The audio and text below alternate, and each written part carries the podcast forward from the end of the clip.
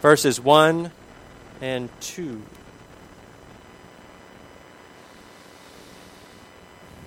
I appeal to you, therefore, brothers and sisters, by the mercies of God, to present your bodies as a living sacrifice, holy and acceptable to God, which is your spiritual worship.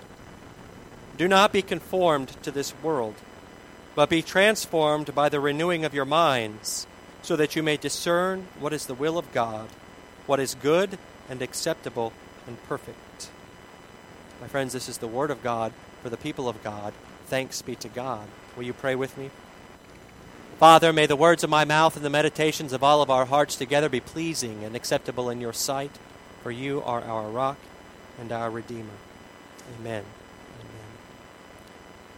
So let's imagine a small town somewhere out in the country, and everybody is a farmer out in this town. And the wells have been run dry in this town for about, about 20 years. They haven't been able to draw any water from uh, the wells in their community. And it hasn't rained in about that many years. I mean, it rains every now and then, but just enough to turn the dust at the top of the earth to a little paste and then dry back out again.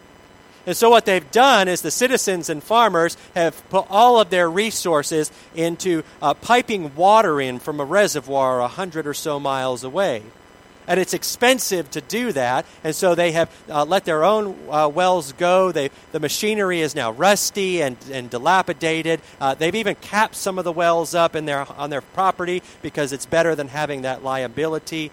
And without the need to invest their time and their money in their own irrigation and drinking water, they can just press on and the water comes in through the reservoir hundreds of miles away.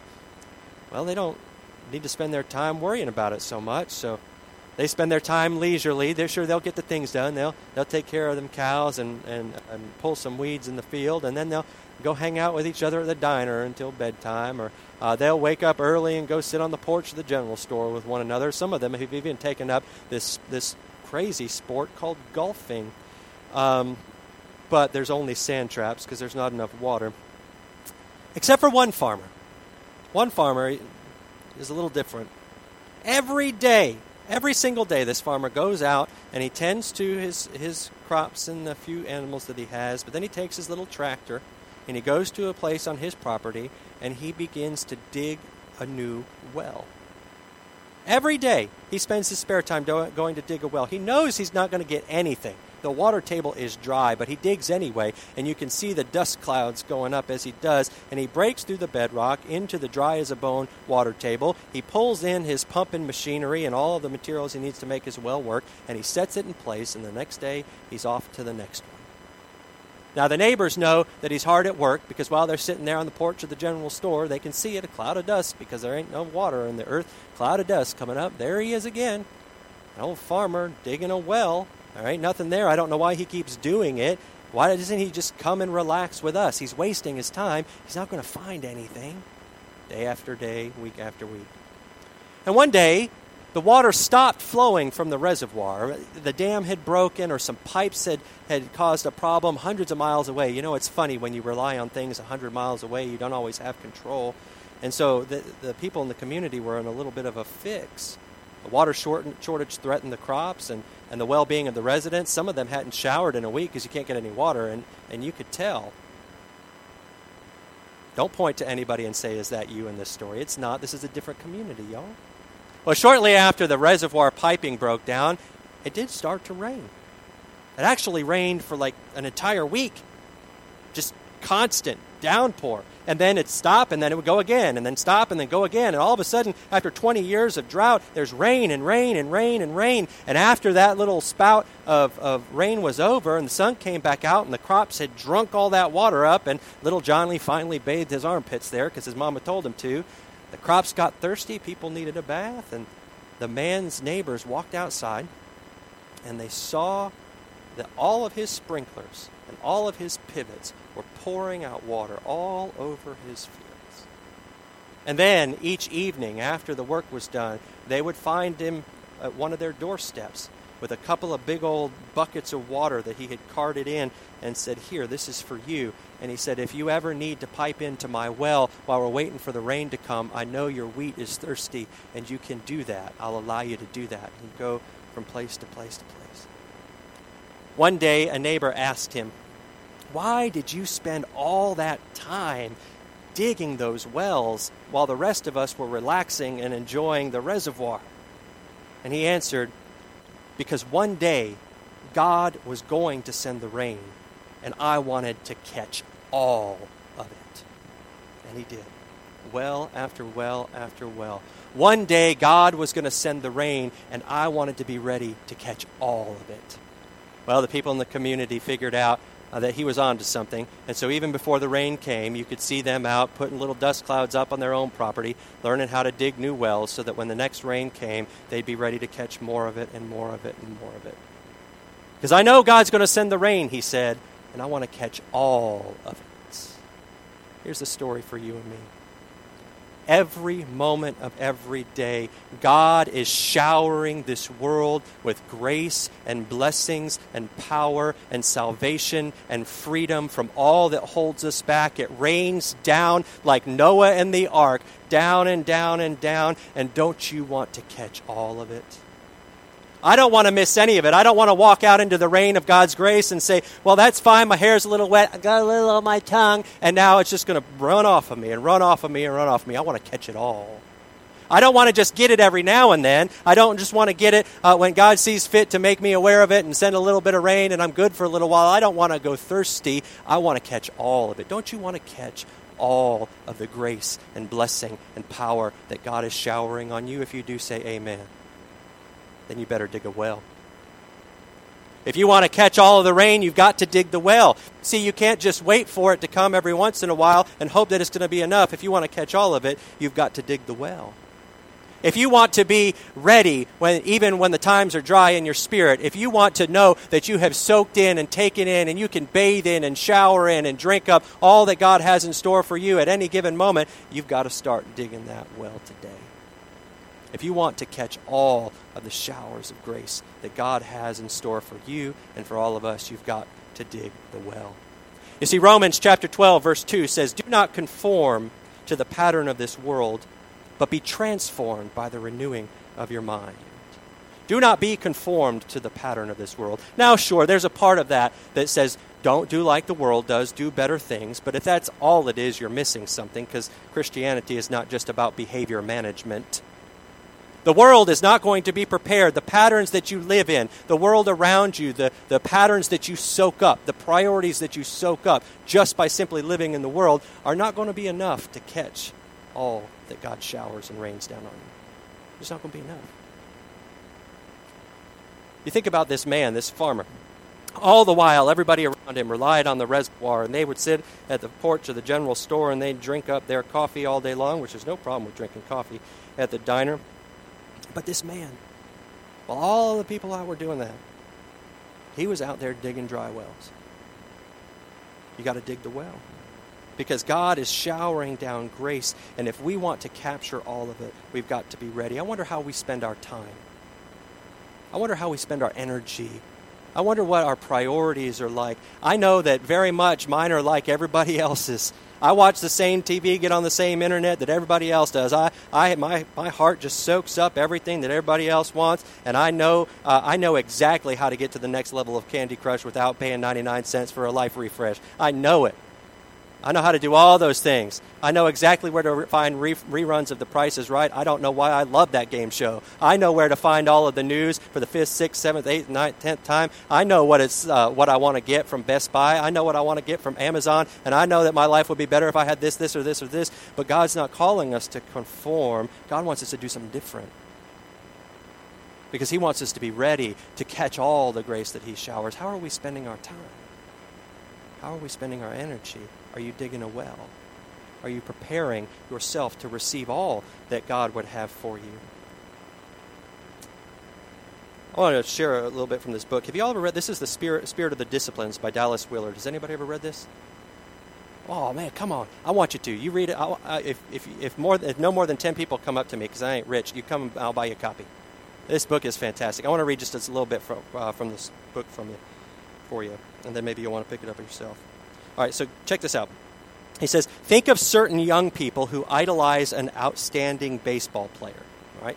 We can do that, right? I know that my kids right now are, are super ready for uh, baseball, MLB to start. They want to see Freddie Freeman at it because they think he's the best. I think it's because it's the one that they know, um, but they want to see him. They just idolize this guy. Um, so think of a certain young person who idolizes an outstanding baseball player. They want nothing so much as to pitch or run or hit as well as their idol. So what do they do? When they are playing in the baseball game, they all try to behave exactly as their favorite baseball star does. The star is well known for sliding headfirst into first base, so the teenager does it too. The star holds his bat above his head, so the teenagers do it too. These young people try anything and everything their idol does, hoping to be like him. They buy the type shoe that star wears, wear the same glove that he uses, and the same bat. Will they succeed in performing like the star, though? We all know that answer quite well. We know that they won't succeed if all they do is try to be like him in the game, no matter how gifted they may be in their own way. And I think we all understand why. The star performer himself didn't achieve his excellence by trying to behave in a certain way only during the game. Instead, he chose an overall life of preparation of mind and body, pouring all of his energy into that total preparation to provide a foundation in the body's automatic responses and strength for his conscious, conscious efforts during the game. It's not just in the game. Everything that happens in the game happens because of everything that this person has done before. You see, this baseball player, he dug the well. He dug the well. He took the time to he had a goal in his mind. He said, I want to play well in this game, and I can go out there and just show up at the game and try to do my best, and I'll do okay, but I want to win that game, and I want to do well. And so my success doesn't start on game day, my success starts a year before. Why are you in the gym? We're all out here having fun playing baseball. The game doesn't start for three weeks. Why are you? Because I am digging my well. I'm getting ready. Why are you out there running the bases? There's nobody out there. It's not game day. Why are you out there? Because I'm getting ready. I'm digging the well. You see, the farmer, the farmer had a goal himself. He said, I want to be ready. I want to be ready when God sends the rain to soak all of it up. And I'm not just going to wait until that day and run up to my cupboard and grab four or five uh, kitchen glasses and set them out there and get that much. I could do that on game day. I could do that when the rain comes. He says, I want to get all of it. So instead of just waiting until it happens and then soak up four, five, six kitchen glasses worth of, of this rain, I'm going to start a year before, two years before. I'm going to dig all the wells I can get so I can soak it all up. What I'm talking to you about is that God is showering us with all of the grace and power and mercy and forgiveness and everything we would ever need. Do you want some of it or do you want to soak it all up? If you do, you've got to dig the well. And I'm talking about disciplining yourself spiritually. You see, the thing that that baseball player and the farmer have in common is a life of discipline. And the same thing as a, as a spiritual discipline is to prepare your soul and to take the time and the energy and the focus as often as you can manage to be in union with God in some way so that you can dig that well in your soul so that as God continues to shower all of his blessings and grace and power in you, you have dug a deeper and deeper and deeper well in order to catch it all. See, you're going to find one day, like the farmers in the community, it rained real big and they're left with nothing. I don't want God to be showering blessings all over our community and all over your life and you to be left with nothing because I didn't tell you that you've got to dig the well. I don't want you to miss out on the depth of, of God's grace and mercy for you tomorrow because today I didn't tell you how important it is in your life to develop and to grow in spiritual disciplines. I want you to dig that well. And so today I'm inviting you into a life or into a renewed life of spiritual discipline. Because if you want to catch it all, you've got to dig the well. And I'm going to talk to you real quick just about a few things that you might do. And some of you might find them to be uh, reminders. Today might be, you might hear nothing new, but you might feel God inspiring you once again to step into a life of discipline to prepare your heart for Him. But today might be a new call. You know, I don't know much, but I do know that when we read Scripture that we're digging the well. I know it. I know, I am convinced that whenever our eyes match Scripture and our hearts are there too, or whether we hear it and we match Scripture with ourselves, that the Spirit of God speaks to us no matter what. It's just a weird thing. God speaks through the reading of Scripture. And so I want to invite you, I want to invite you to read the Bible. Now, I'm not telling you that you've got to pick out a certain amount of chapters per day. Listen, God will only bless you if you read six chapters a day out of Leviticus at five in the morning or else. No, that, come on. I don't care really what you what you read out of the scripture when you read it. I don't care if you read it at two in the morning, five in the morning, or if you need to be reading it right now. All I want you to do is put your eyes and your heart on the page. That's all I want you to do. You can only read a word, only read a word. You're going to read a psalm, read a psalm. If you don't know what to read, read a Psalms, read First John, read Ephesians. I'll help you figure out something to start with. You don't have to start from beginning to end. You just need to put your eyes and your heart on the page, and God is at work.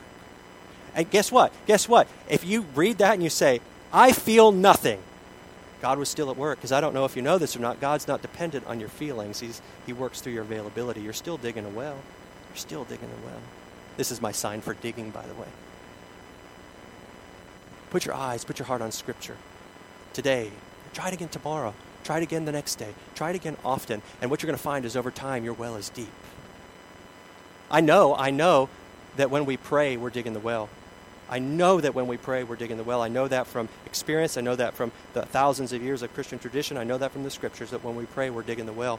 Now, I'm not just talking about you have to find a table to stand behind and pray, oh, dear God, I'm going to pray like preachers do in church. I don't pray like I do here in my own personal life. This is a different kind of praying. All I care about for you doing is, is whether with words or with silence or in writing, I simply want you to take time to let your heart connect to God's heart. Whether you're doing the one talking, or you're the one doing the listening, or whether you're writing and communing with God, it doesn't matter how many words you use, how big or small they are, whether you use no words at all. When we connect with God in prayer, we are digging the well. Again, you might not feel a single thing. Prayer's not about your feeling. Prayer's about digging the well to receive what God has for you. Fellowship is another, it's another shovel to dig that well with. And I'm not talking about just fried chicken fellowship. Though there ain't nothing wrong with fried chicken, and you should get some if you want some. I'm talking about the I'm talking about the how is it with your soul? Here's how it is with mine.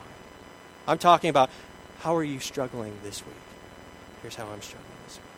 I'm talking about can you please pray for me and let me pray for you? I'm talking about where do you need forgiveness in your life? Here's where I need forgiveness in mine. I'm talking about heart to heart, God connected fellowship where people help us grow. I promise you, you engage in spiritual friendships like that, you're going to be digging the well. One more thing, I don't know if you know this, that when you serve others in the name of Christ, you are digging the well to receive God's grace. I don't care if you want to, go do something. I don't care if you want to, go do something. Because when you do, you might not feel great, like, oh, wow, all of a sudden I'm hugely blessed, but God is blessed, and you have dug the well a little deeper. And more and more, as you serve other people, you're going to recognize that you experience more and more of God's grace and power in your life. Go, go to the thrift store. Help them put up clothes. Go talk to the people out there. Go pray with them.